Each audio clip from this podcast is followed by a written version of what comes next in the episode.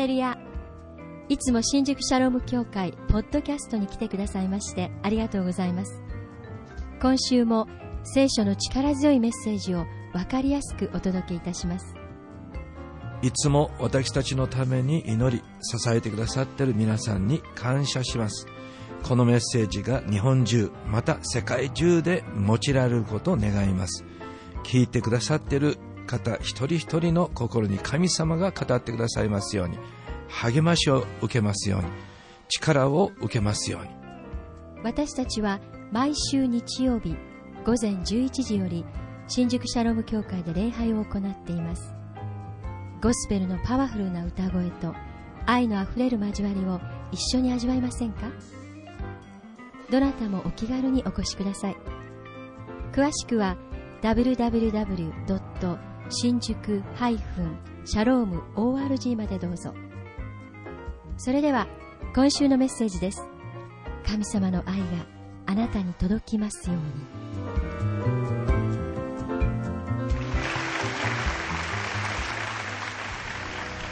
えー、去る前に隣の方に、えー、あのワシップティの若さを私たちのものにしましょうと言って、えめ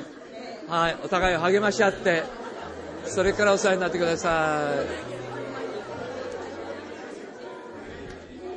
い。アメ皆さんの若さを、アメいただきます。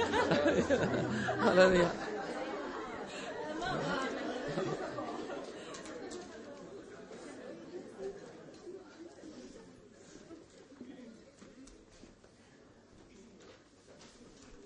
えー、それではここでアナウンスをさせていただきますが、えー、11月23日に、えー、休日ですけれども、えー、ハワイから、えー、エディ・アサト先生が、えー、来日され、えー、そしてトランスフォーメーション東京セミナーを開きます、えー、足立区にある新しい教会、まあ、来週多分そのチラシを配ることができると思いますが、えー、そこで行われます。どうぞ、えー、できるだけこのえー、セミナーに参加したいと思います、えー、そして次の週ぐらいでしょうか。次の次の週ですね。12月4日5日土曜日日曜日2日間にわたって、えー、コロンビア、えー、からあのシーザー・カステヤノス先生が日本に来られるという話を聞いてます、えー、もし、えー、それが実現するならばここで土曜日と日曜日の2日間の集会を行う、えー、というもうすごい、えー、もう考えられないような大きな、えー、見業また恵みが、えー、与えられるのであります、えー、シーザー先生が牧会している教会は、えー、なんと20万から30万人ぐらいの、えー、大改修でありますね。大リバイバルを起こしている教会であります。その牧師夫人が、え、国会上院議員の、え、を務めているような、え、そういう教会。もうすごい政府を動かす、え、教会であります。その器が、え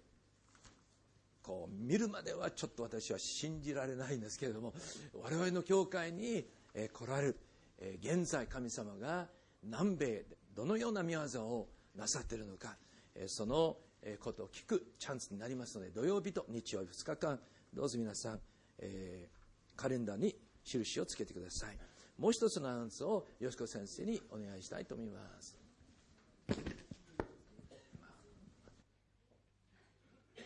感謝します、えー、しのぎやすいあの季節になりました。本当に、えー、嬉しいです、えー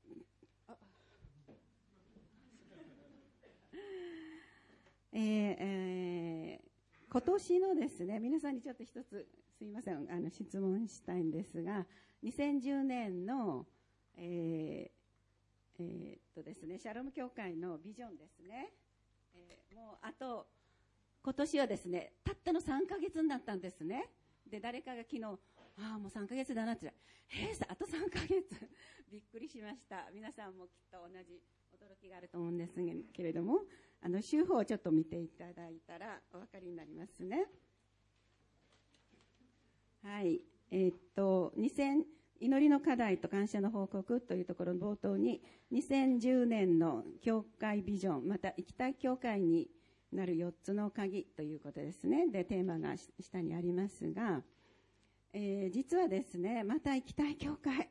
あもう一度行ってみたいなっていうそういう思いになる教会に、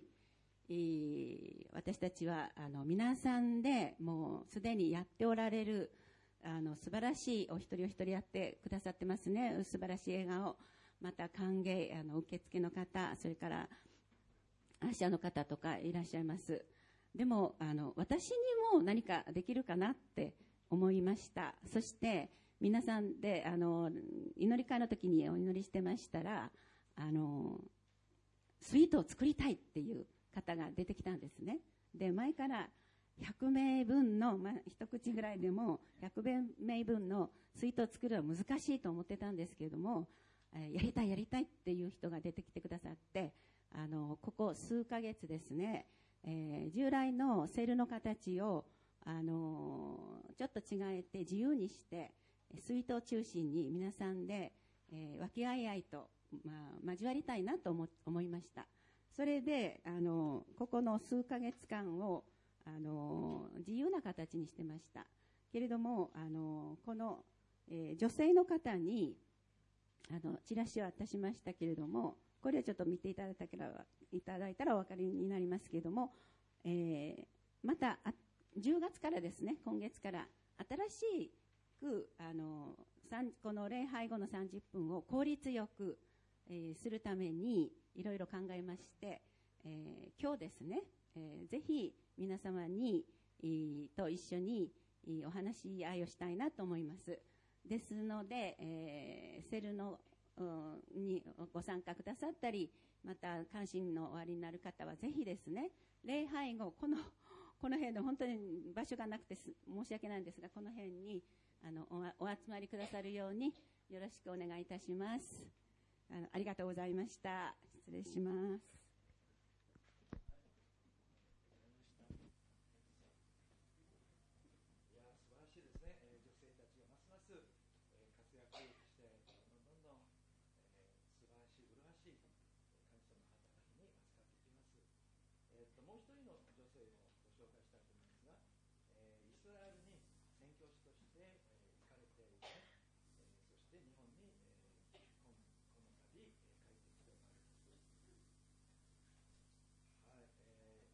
父さんですね、ちょっと前の方にいらっしゃっていただけるでしょうか。どうぞ皆さん拍手を持って迎えてください。ごめんなさい。ちょっとマイクをお願いします。はい、すみません。どうぞ、ま、あの、前の方の箇所に。はい。皆さんおはようございます。えー、急に東京に行くことになりまして、いい教会をとあの牧師に聞きましたら、あのこちらがいいよということで、突然あの来させていただきました。本当にあの恵まれております。え、私かつてあのブリヂス・ポピースというイスラエルの支援団体であの奉仕させていただいていたんですけれどもどうしても現地で実際に福音宣教の働きをしたいという願いが与えられまして昨年から、えー、母教会から宣教師として現地にあの使わされております。えー、その前に少しだけあの証しをしていいということですので、えー、なぜですね私はこの働きをするようになったかということなんですが、えー、私は日本の加古川市というところに住んでおりましてとても自分に自信のない自己自己嫌悪いっぱいの人間でして自分が大嫌いそしてですから日本が大嫌いということで、えどっかに出たいと思ったんですねでそれでたまたまあの導かれたのがあのイスラエルだったんです。で、未信者のままイスラエルに行きましてですね、えー、そこであのピレモン書のおねしものようにですね、イエス様に導かれまして、えー、そして神様が、あの、日本が嫌いで逃げ出してきた私にですね、かつては役に立たないものだったお前が今は役に立つものになりました。そのおねしもを主人のもとへ送り返しますという御言葉が与えられまして、これは変えることだと。いうふうにあの思いました、まあ、アメリカ経由ではありましたけどそういうことで日本に帰ってきました。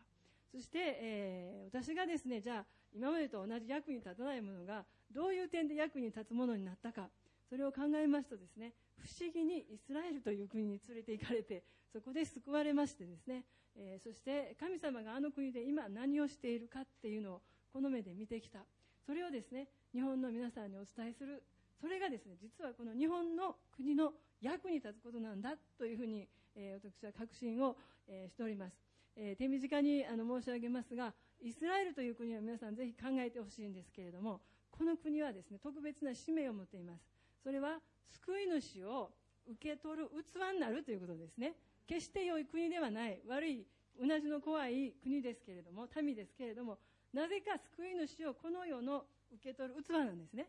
イエス・キリストが最初に来られた時あのイスラエルの地にイスラエル人たちがいてメシアを来てくださいって言った時にイエス様が来られたんですね。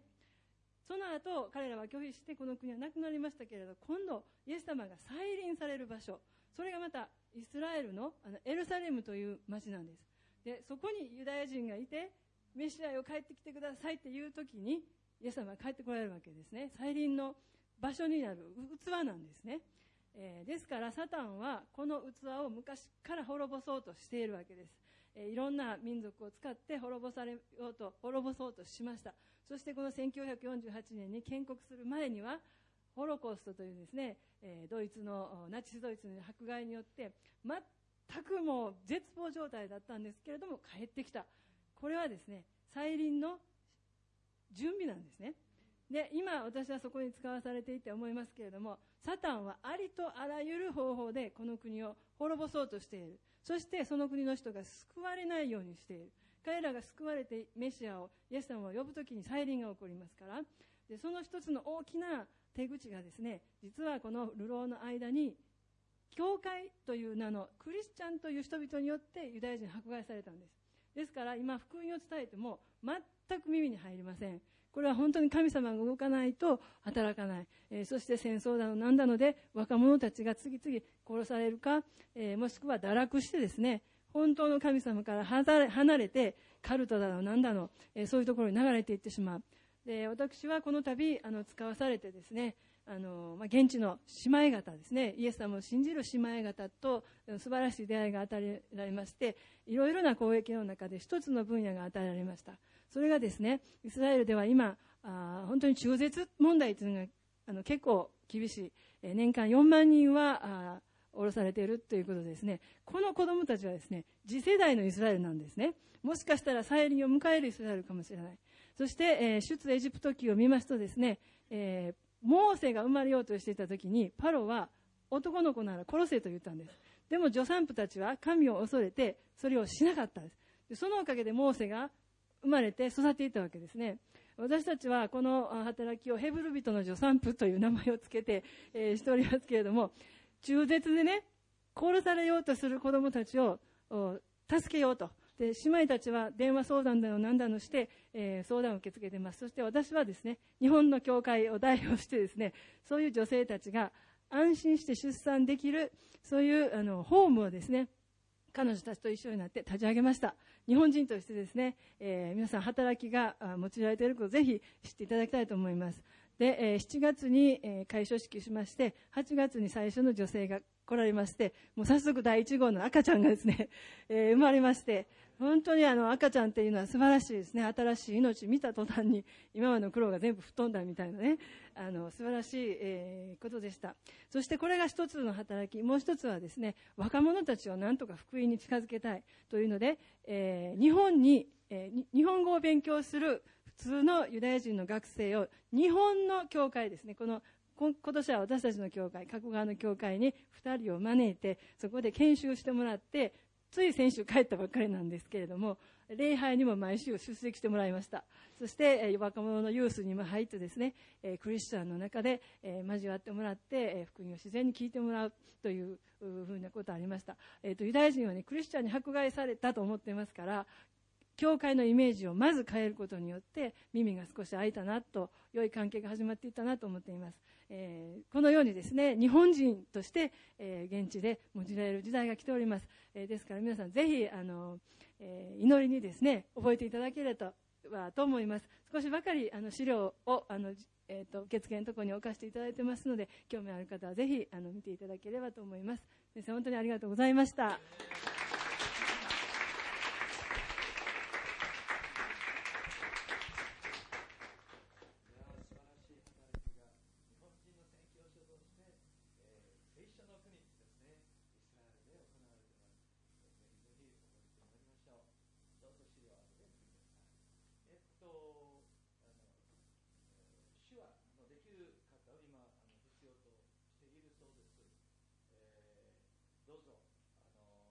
もしできる方がいらっしゃるのは受付のところにあ申し出ていただきたいと思います。手話のできる方よろしくお願いします。はい。それでは、えー、早速今日のメッセージに入りたいと思います。本当にあの石堂さんが今日あの見られたということはもう、えー、大きな驚きでした。というのは今日のメッセージの最後はですねもうイスラエルについてたくさんのことを、まあ、語る予定、えー、になっているからであります、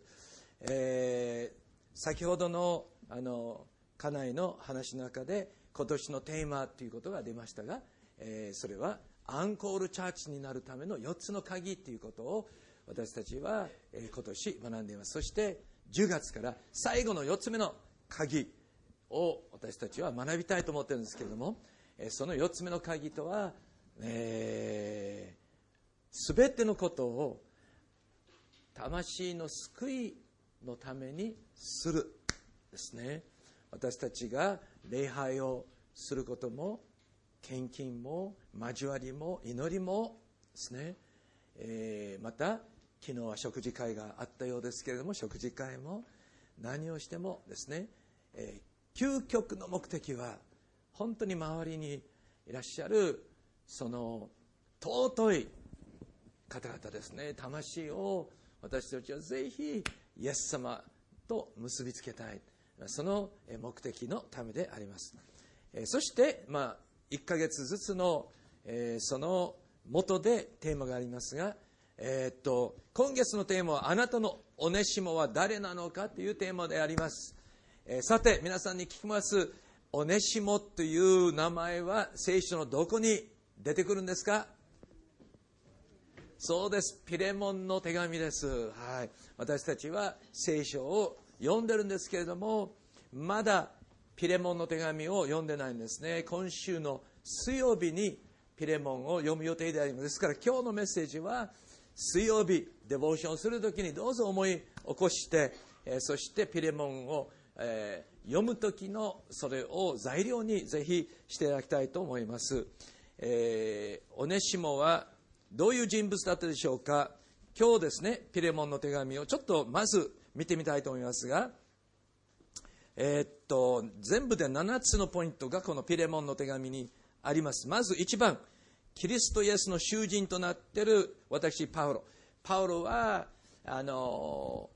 よくこの表現を使うんですけれども実はローマ帝国の囚人でもあったんですね。しかしそのことをあんまり告白しないで、えー、私はなぜこの牢獄にいるんですかとかねなぜローマに捕らわれてるんだろうか。もうそういうふうにあんまり言わない。もう彼はむしろイエス様がローマ帝国の上におられるので私はイエス様の囚人であると告白してるんですね。皆さん私たちの状況も環境も私たちの告白次第ですね。もうもう告白によってそれを全くもう惨めな状況から素晴らしい神様の御心の中の状況に変えることができるのであります。信仰の告白の大切さをぜひ私たちはパウロを通して学びたいと思います。2, 番ですね。10節ですけれども獄中で産んだ我が子オネシモ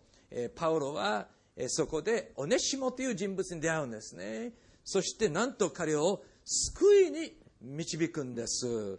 えー、でそのオネシモはどういう人物だったでしょうか。えー、っとうん3番16節に3と書いてありますね。もはや奴隷としてではなくパウロはこの手紙をピレモンという、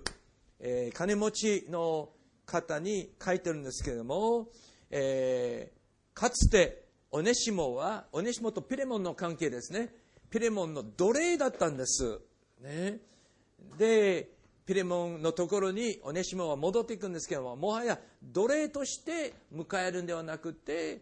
もう本当に兄弟としてですねぜひ彼を迎え入れてほしいとパウルが、まあ、願ってこの手紙を書いているわけです、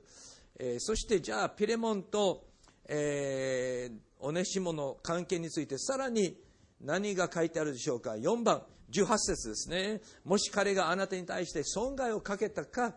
えー、負債を負っているのでしたらばということがあります。えー、どういうことでしょうか、えー、負債を負ってる、まあ、ユダヤ人の社会ではあの大きなこう負債があってですねそれを払い戻すことができない場合その貸主の奴隷になるということがよくありました。ですからそういう関係で、えー、あるいはこうオネシモが奴隷になったかも分かりません、えー、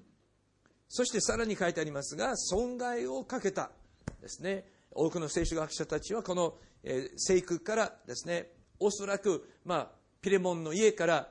このオネシモが逃げ出したわけですけれども何かこう価値のあるものを盗んでですね逃げたんではないかと、まあ、推測してるんですね。損害を、まあ、与えてしまっているんですね。ですからもうピレモンにとっては本当にオネシモはもうどうしようもないですね。言うこと聞かない反抗的な逃げ出すまた物を盗んだりする自分に本当に迷惑をかけるような、まあ、奴隷に過ぎなかったんですね、えー、ちょっと戻りますがえー、今度は5番ですね。11節。彼は前にあなたにとって役に立たないもの、えー、先ほど証の中に、えー、実はこの聖句によって、えー、姉妹はイスラエルに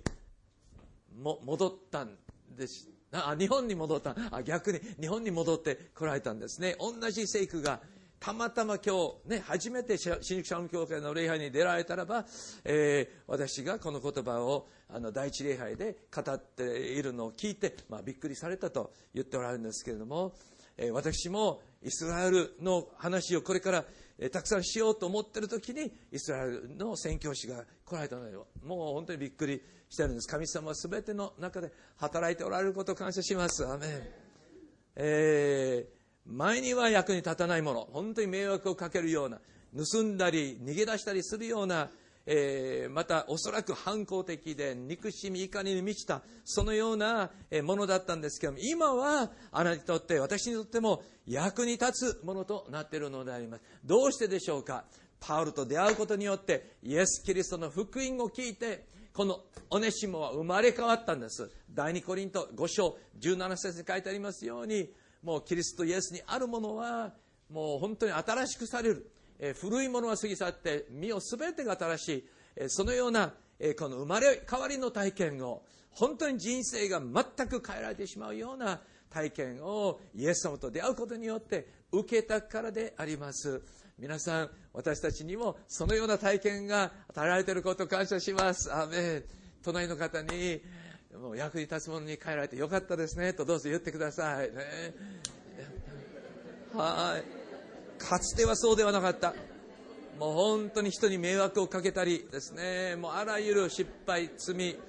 本当にひどいようなえそういう人生を歩んでましたがもうイエス様に捉えられて今変えられて私たちもおねしもと同じように役に立つものに変えられているのであります。6番ですね。12節。そのおねしもをあなたのもとに送り返しますと。パウルが言ってるんですね、まあ、パウルが送り返しているというかおそらく、えー、こう、えー、まあ元奴隷ですから逃亡中の奴隷ですから、えー、主人のところに、まあ、送り返されると思うんですがパウロは、えー、そのように、えー、この言っているんですね。そして7番。これが最後ですけども15節ですね。彼がしばらくの間あなたから離されたのは多分あなたが彼を永久に取り戻すためであった、ね、パウロはいつもどのような視点からですね物事を見てるのでしょうか。私たちはどのような見方をいつも見てるでしょう。どこからどの角度からですね、えー、この私たちに起こる出来事人々、ね、神様教会日本を見てるでしょうか、え、パウロはもしこの人間の視点から、え、物事を見ているならばですね、え、もうなぜ自分が牢獄にいるんだろうかなぜ、え、このひどい目に遭わなきゃならないんだろうか福音宣教したいのにそれができないですね。対応されてどうしてどうしてどうして、ま、そういうふうにあの言っていたに違いないんですね、え、しかし、え、そしてこのオネシモがこう逃げ出した。ということもあるいはピレモンはですねとんでもない、ね、もうあいつは役に立たない、えー、そういうふうに思っていたかもしれないんですけれどもあのそれが起こったのは神様の許しのもと神様のご計画通りですね。それは彼がねあなたの兄弟となって、ね、永久に取り戻すということはどういう意味でしょうか？まあいろんな意味があると思います。一つは二度とね、彼が奴隷としてもし戻るならば二度と逃げ出したりはしない。もう永久にあなたに使える忠実なしもべになるという意味もあると思います。もう一つはですね、もう二人の関係はもはや主人と奴隷の関係ではなくて、イエス・キリストにあっては、兄弟という関係に、永久のあの関係に、えー、ななるためであると、そういうことを意味しているかもわからないんですね。とにかく、パウロはいつも神様の視点から物事を見て、そのように告白するんですね。自分はローマの囚人ではなくて、イエス様の囚人であるというふうに彼が告白していると同じように、私たちもぜひ、もう、どこそこ会社の自分は奴隷だと思わないで、本当にイエス様のしもべであると。そしてその会社に死者として、宣教師として、ね、イスラエルも素晴らしいですけれども、実は私たちは一人一人、皆さん、その会社に使わされているのであります。アメン会社があなたの宣教地であります。そして私たちもそこで本当に神様の苦しみ技を周りの私たちのおねしもにこの示すことができるのであります。はい、え私たちにとってえおねしもは何でしょうか？誰でしょうか、えそれはあの私たちの周りにいるですね。必要のある人々ですね。え困ってる人。痛みや苦しみの中で本当に悩んでるような人々ですね。パウロは自分の悩み自分の苦しみ鞭打たれてですね。迫害されて憎まれて怒鳴られて殴られて、えー、そして牢獄に入れられる、まあ、そういうような、えー、状況もあります。しかしながら、えー、こう自分の苦しみ自分の苦しみ。でもちろん私たちはあんまりにもひどい場合もうどうすることもできなくなってしまってですね。私たちはもう他の人のことを何にも考えることができなくなるんですね。で必死に神様を祈り求めて本当にその苦しみからの脱出の道を示されるまで何もできない、ね、けれども、えー、いつまでも私たちはその状況の中にとどまりたくないんですね。アメン、えー、自分の周りにですね実は本当に自分よりも苦しんでるような悩んでるような人々がたくさんいるんですね、えー、ですから私たちのおねしもははい、え、会社の人近所の人学校の同級生ですね、え、苦しみ悩みを必要を持っているような人々が、え私たちのおねしもである。そして神様が実は彼らを私たちの方に使わせてくださってるんです。でもし、ね、自分の苦しみだけを見てるならば全くこう分からないですね。私たちの視野に入らないんです、ね、そしてせっかくの魂を私たちは逃がしてしまう全てのことを、ね、魂の救いのために私たちはするという3ヶ月の学びをしたいと思いますがまずおねしもが周りにいっぱいいるということを今日からぜひ皆さん知って歩んでいきたいと思います。アメン。えー、そしてですね、しかしながら、終末の時代の人間とはどういう人間なのでしょうか。えー、第2手もて3章1節2節4 5節までの間に、実は二重の特徴が書いてあるんですね。アンダーラインしてあるんですけれども、どういう人々が世の終わりの時代に生きているでしょうか。自分を愛する者、金を愛する者黄金相互大言相互する者不不損？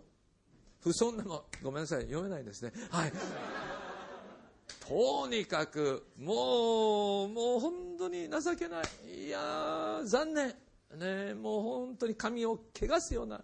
そういうような人々が周りにどんどんどんどんどんどん世の終わりに近づいていくにつれ増えていくんですね。本当に残念。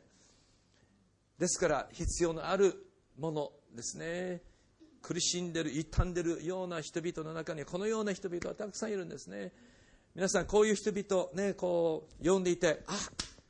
あ友達になりたいな、ね、親しくなりたいなとね食事に誘いたいなえー思いますか皆さん。ねちょっとちょっとそれは思いにくいですね。しかしこのような時代にあってもですね私たちは変えられることによって彼らと本当にこの彼らを受け入れることができるようになります。どうやって？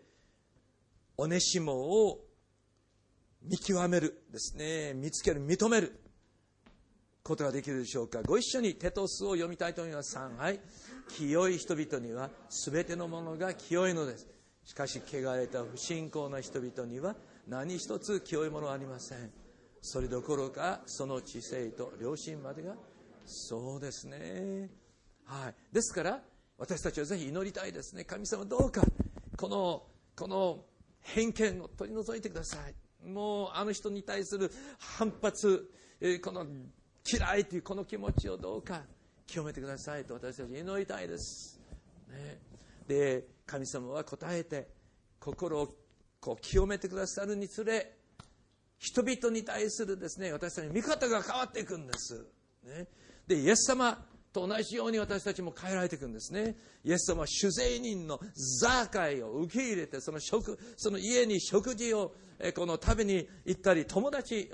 になったんですね。サマリアの女もう本当に村の八部になっていた彼女をイエス様だけが受け入れて愛することによって彼女は生まれ変わって帰られて素晴らしい燃える伝道者になったのであります。会員の現場で捕まったその女性ですね。周りの人々は石でもうを投げて彼女を殺したいと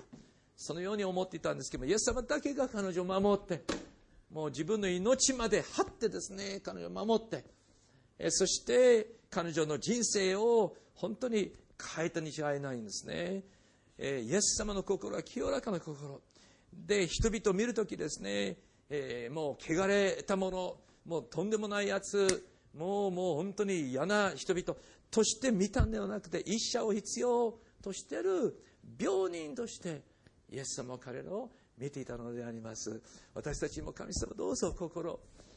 記憶してくださいと祈っていくことによってですねだんだんだんだんと人々が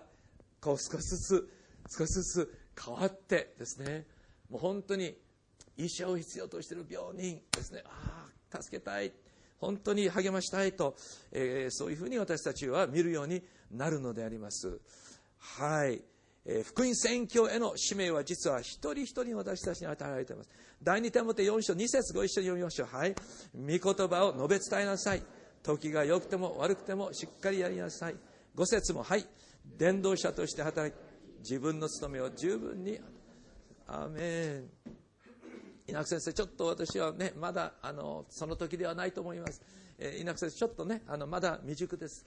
ちょっともう少し御言葉を学ばなきゃいけない。もちろん御言葉を学ぶことは大事ですね。必要でありますね。しかし、聖書は何て言ってるんですか、えー時が全部良い時に、全部が整えられた時に、全ての準備がなさった時に、えー述べ伝えさいと書いてあるんですか？いいえ、時が良くても悪くても隣の方に時が良くても悪くてもですよ。と言ってあげてくださいね。とね。良くても悪くてもですね。つまりその意味は now、ね、今、ね、今の状況。今の時代。今のもう自分の置かれている場所で私たちはぜひ御言葉を述べ伝えるものとなりたいと思います。えー何を伝えるでしょうか？御言葉を伝えるんですけれども語るべきこと。それは聖書の言葉であります。聖書は神の霊感によって与えられている。でこのことを私たち本当に確信するならばもう感動するならばもう本当に信じるならばですねもうその言葉はピャーッと口からもう流れてるようになるのであります。しかし聖書に対するうん見方が確信がちょっと薄い弱いねえー確かでない、えー場合ですね。そう簡単に私たちは人々にその聖書の言葉を語るということはうん難しいですね。え第一テストニク2章に書いてありますように神の指針のえ言葉を受けた時それを人間の言葉としてではなく事実通り神の言葉として受け入れる。このような確信ですねがある時に私たちは本当にあらゆる時にその聖書の言葉を人々に述べ伝えることができるようになると思います。えっと、えー、この十字架があらゆる問題悩みの解決であるまた同じようにですね言えるんですね。聖書の言葉こそが本当に私たちのあらゆるもう人生のこうあの敗北の原因を解決してその人生を本当に生まれ変わらせて勝利の人生素晴らしい祝福された人生に変えるそのような力が聖書の言葉の中に実はあるのでありますね。聖書は神の言葉である。そのことをどうやって私たちが確信することができるでしょうか。また体験することができるでしょうか。最大の証拠は予言の成就であると。誰かが言ったことがありますね。私だったんですけれども。本当に最高の証拠はもう予言の成就。本当にそのことを確信します。将来を予言できるのは実は神様だけである。これが聖書は神の言葉であるという最大の証拠の一つでありますね。で私たちはイザヤ書をずっと読んでるんですけども40 41章から46章の間にもういっぱいいっぱい神様はそのことを言ってるんですね。41章22節後に起ころうとすることをもう告げなさい。言えるならば言いなさいと言うんですね。誰も言うことはできない。ね、来たるべきことを私たちに聞かせてくださいと、ね、また42章ですね、え、新しいことを私は告げる。それが起こる前にあなた方に聞かせようですね。また43章。誰が先のことを我々に聞かせることができようか。誰もできないんです。サタンもできないんです。まあ言うことはできるんですけれども多くの場合そのね外れてしまう。人間もいろんなこと予告できるんですけどもやっぱり外れが多いですね。ね天気予報を見ればすぐ分かるんですけどもね、はい、やっぱり外れてしまうことがよくあります。ね。ですから最近の天気予報はですね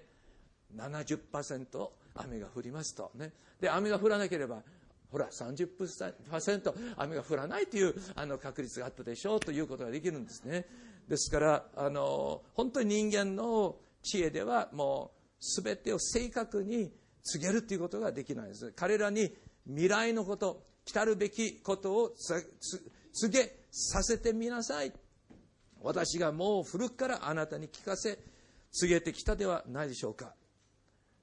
最後46章ですね。終わりのことを初めから告げまだなされていないことを昔から実は神様だけが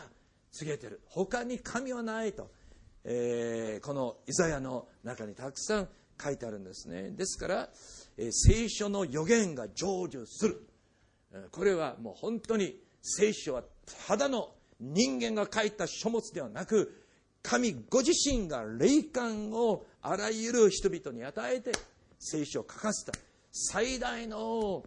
この証拠であると私たちはぜひ確信したまたこの予言のこのあの勉強をぜひしてもうその確信をぜひ自分の心に持つようになりたいと願いますね。えそしてあらゆる予言の中でこのイスラエルの再建国に関する予言は最ももう本当に私たちの身近にあるもので私たちに興奮を与えてくれるものであります。えー、エゼキエルに書いてあります。私は国々の民の中からイスラエルの人々を連れ出し国々から彼を集め彼らを彼らの地に連れて行きイスラエルの山々や谷川のほとりまたその国のうちの人の住む全てのところで彼らを養う。37章ですね、えー、イスラエル人をその行っていた諸国の民の中から連れ出し彼らを四方から集め彼らの地に連れていく。皆さんご存知のようにイエス様をメシアとしてイスラエルの人々は受け入れなかったんです。拒んだ。んですその結果ですね紀元70年にローマ帝国に反逆を起こした時ローマの軍隊に滅ぼされてしまったんです。もうユダヤという地方はもうなくなってしまいました。ユダヤ人は捕虜とされてですね全世界ローマ帝国の隅々に散らされてしまったんですね。イスラエルという国がもはやもうこの地球には存在しなくなってしまったんです。それが70年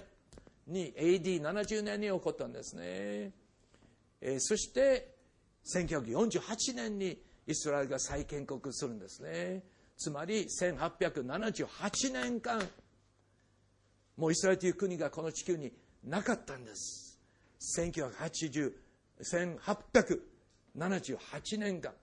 ですね。そして非常に今日の第一礼拝でこのメッセージをしている時にこの示せ示しがあったんですけども実はザヨニズムですね。シオンシオン運動。もうイスラエルに戻ろうというユダヤ人たちの間に起こっているこの運動は1878年。同じ数字です、ね、紀元前紀元後70年から1948年の間は1878年間です。その同じ数字の1878年に最初のユダヤ人がイスラエルの地に戻り始めたんです。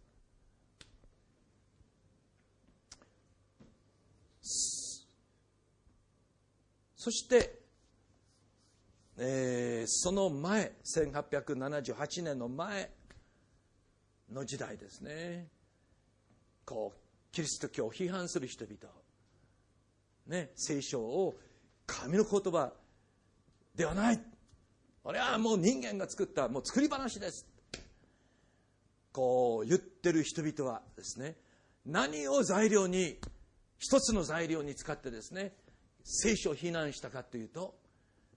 こうこのようなエゼキエルの予言ですね。34章17節13節ですね。37章もうイスラエルがユダヤ人が世の終わりの時代に再びイスラエルの国に戻ってくる。聖書に書いてあるでしょう、そんなことはもう全然起きてないんではないか、ね、またユダヤ人に聞くんですね。ヨーロッパアメリカ、ね、あっちこっちに住んでるユダヤ人に聞きます。どうですか、ね、聖書に書いてありますがあなたはイスラエルに帰りたいです。とんでもない帰りたくない。なぜならば砂漠になってしまっている。アラブの人々に、ね、が住んでまた周りに囲まれている。ですね。もうとんでもないそんな国に戻るものかとね。ですからますます聖書は嘘。もうキリスト教は神の言葉神の言葉と言ってる。もうとんでもない。これ人間が作ったね。もう作り話でもう当てにならないこのような予言も全然ダメ。そのようにこのような御言葉を使っていたんです、さらにねたくさんあります。もう全部読むことはできないんですけれども全部読んでみましょう。ね。37章。11節。ね。まあ部分ね部分的に読みましょうね。私たちの骨は干からびてですね。これは有名なエゼキエルのね、ゴスペルにもよく歌われるね、Valley of the Dry Bones ですね。この光りびた骨の谷間に向かってエゼキエルが予言しなさいと神様から言われてですね、予言したらば、えどうなったでしょうか？私はあなた方の墓を開き、あなた方をその墓から引き上げ、イスラエルの地に連れて行くと。1878年間の墓の中にイスラエルの民は埋められていたんですけれども神様は再び彼らをその墓から引き上げあの死んでしまった滅びてしまったイスラエルの国を再び神様はよみがえらせたのであります。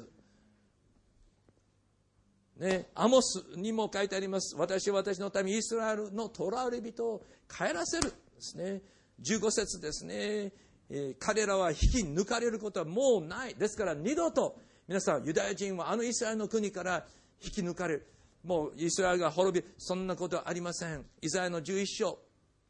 12節ですね。イスラエルの散らされたものを取り集めユダの、ん、追い散らされたものを地の四隅から集められるですね。エレミア16章15節。イスラエルの子らを北の国やすべての地方から地方から、えー、登らせて生き取られる私は彼らの先祖に与えた彼らの土地に彼らを帰らせると神様は約束しておられるんですね。31章ですね。イスラエルを散らされ散らした者がこれを集める。はい、えー、そうです、えー、このような、まあ、聖書の御言葉がたくさん、えー、ありますが、えー、こうありえないこと。皆さんもう絶対に不可能絶対に1800年間も滅びた国がもう一回立ち直るっていうことはありえないことです、えー、しかももうもはやそこには住んでないんです。彼らは住んでないんです。他の民族が住んでる。そのようなところにまた戻ってくるっていうことももうありえないことですけれども100年100 100 150年前まではもう絶対にそんなことはありえないとユダヤ人たちですら言ってました、ね、しかし皆さんそれが我々の生きてる間に起こってるんですね。1948年。我々の生きてる間というか1948年。以前に生まれた幸いな人々。ね。えもう本当に私は1944年に生まれた。ハレルヤそのことを誇りに思います。なぜならば私の生きてる間にこのもう偉大な予言の実現が起きてるからであります。より若い人たちかわいそうですね。本当にまあまあまあねまあまあ。ね、そうです。はい。えー、先ね先々週ですねあの熟年を目指しての日曜日を持ちましたね。その私たちの本当に信仰の先輩たち全員は生きてる間にこの偉大な予言の成就を見ているんですね。ですから皆さんもう偉大な出来事です。私たちはもっともっとそのスケールの大きさを把握する必要がありますね。それがイコールズ聖書は人間の言葉ではなくもう全知全能の神様歴史を支配される神様の生きてる言葉であるっていうその信仰に結びついているのであります。アメこのことをぜひ私たちはもっと研究して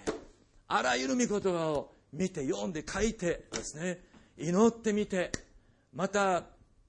このイスラエルの歴史も勉強してそしてなるほどっていう皆さんこれは印であります神様は世の終わりの時代の印の一つはもしかしたら最大の印かも分からないんですね。その印はもうイスラエルが再び集まってこの国になるということでありますね。ですからもうそのことを私たちは本当に理解して把握してその確信そのビジョンが私たちの中に盛り上がってそして毎日生活をしていきたいと思います。そうするならばもう本当に人々に接する時もう確信を持って彼らの命を変えることができる。彼らのあらゆるな問題や悩みから救うことができる。神の御言葉を私たちはもう分かち合うことができるんですね。アメン。アメン。でその信仰その確信がない場合いろんな悩みがいろいろああそう。かわいそう。大変だね。大変だな。どうしたらいいでしょうか。いやいやいやもうすごいね。すごいね。大変だ。大変だで終わってしまうんですね。皆さん人々に希望を与えましょう。アメン。イエス様による救いを提供しましょう。アメン。もうあなたのおねしもにぜひ私たちはもう確信を持ってですねもうどんなにあなたの人生は奴隷でもうもう絶望的だと思われていてもですねもうあなたがもし天地万物の創造主なる神様に出会うならばその神様の知ることによってあなたの人生は全く素晴らしい実り豊かな人生に変わることができるよということを私たちはぜひ分かち合いたいと願います。アメン。ハレルヤ。なんか私だけが興奮してるかな、ね。で先週ですねヒットラーのことを示されたんですね。デボーションを通して。イザヤ書を読んでですね。先週初めてこの、まあ、悟りというかねひらめきが与えられたんですね。ヒットラーはユダヤ人を滅ぼそうとしたんです、ね、しかしながら逆にヒットラーが行ったことはひどいです。それは神様の計画、神様の見業、神様の導き、全くもちろんありません。サタンの働き、人間の憎しみ、人間の罪から生まれた大虐殺、ホロコーストですね。しかしながら、皆さん、そのホロコーストがなかったならば、多くのユダヤ人は、ね、あの、何人かは書いてるんですね。ちょぼちょぼちょぼちょぼちょぼね。だけど、まあ、全然足りない。少ない、少ない。ね、しかし、あのホロコーストの後、ユダヤ人はガーッと大洪水となって、あの、イスラエルの国に帰りたいです。もはやもう、自分の、自分の国以外のところには住みたくない。またいつか必ず迫害されるに違いない。もうどうしても自分の国が欲しいと。で、ヒットラーがそれを起こしたんです。ヒットラーはユダヤ人を滅ぼそうと思った。しかし逆にやったもちろん600人を殺したんです。それは本当に残念なことです。しかしながらその結果、生き残ったユダヤ人はしかも1948年5月14日ですねもう国連がイスラエルの国を加盟国として受け入れるか受け入れないっていうないかというその討論の時ですね。多くの国々3分の2以上の賛成を得ないともう加盟国としては認められない。多くの国々は賛成賛成はいはいはい。YouTube でそれを見ることができもう私感動して本当に1948年大見業が起こったですね。もう20世紀の最大級のもう奇跡が起こった。それが記録されてもう今の時代皆さんすごい時代ですね。もう見ることが誰でも自分の家で見ることができるんですね。もう感動した。そして、えなぜ普通に考えるなら皆さんアラブ民族の人々が住んでる。そこにユダヤ人が入ってくる。当然こういろんな争いいろんな問題が起こる。でずっとそれが起こ起こり続けてるんですね。当然そうなるんだっていうことは誰でも分かるわけですね。なのに国連はイスラエルを認めました。どうして認めでし認めたでしょうか。それはヒットラーが600万人を殺したから。国連はもうユダヤ人はかわいそう。もう自分たちの国がやっぱりないと彼らは本当にどうすることができない。同情できたんです。あのヒトラーのこの企みが全部もう逆逆逆逆逆逆逆逆行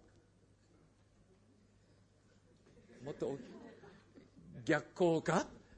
ね、逆転され、ね、逆効果になって。もう滅ぼそうとしたいたユダヤ人の国を実は彼が、ね、もう再建国すること手伝うことになってしまったんですね。皆さん神様は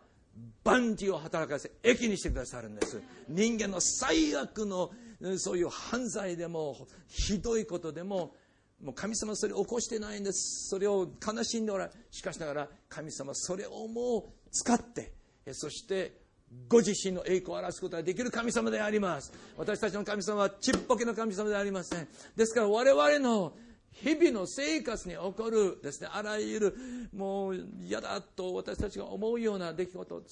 もう本当にこの人間的な視点からだけ見るんではなくて神様の視点から私たちは少しずつ成長して見るように見ることができるようになりたいと願います。アメン。もう全てを実は神様働か益にしてくださる。そういう私たちの神様を持ってるのでもうその神様を喜んで信じて告白していつも上上上をハルリアもう見て私たち歩んでいきたいと思います。エステル記の中にも同じようなこのイスラエルの敵ハマンですね。の出来事があったんです。イスラエルを滅ぼそうとしたらば彼自身が彼が建てたモルデカイのために建てたあのあのギャローですねギャローに自分がかけられて滅ぼされてしまったんですね。皆さん私たちの神様生きておられます。アメ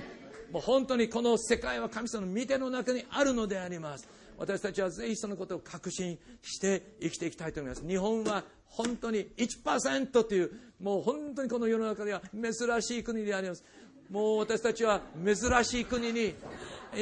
今生きることができる特権を感謝しましょうアメンもうめったにこのような国はありません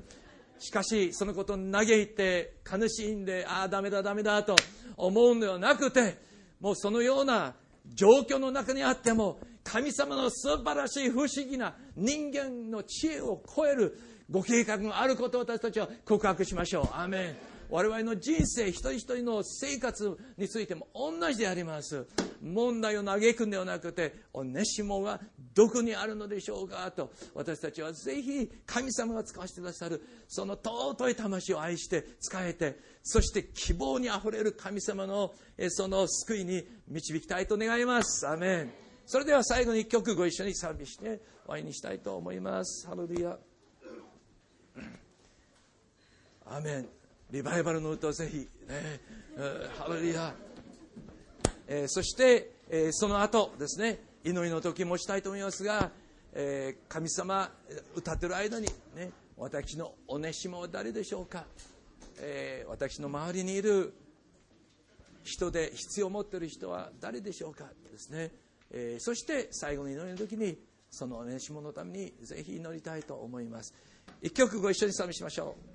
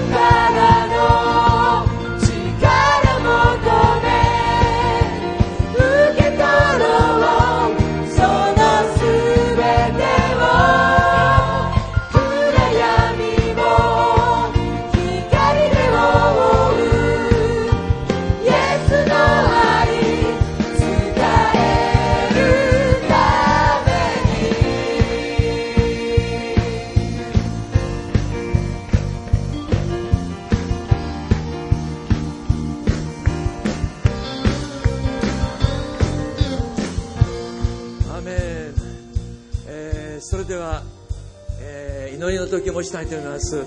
えー、と皆さんでぜひお互いのために祈り合う時間を持ちたいと思います、えーおねしも見つけることができるように、えー本当にこう聖書の言葉がもう燃えて燃えて燃えてもう確信を持って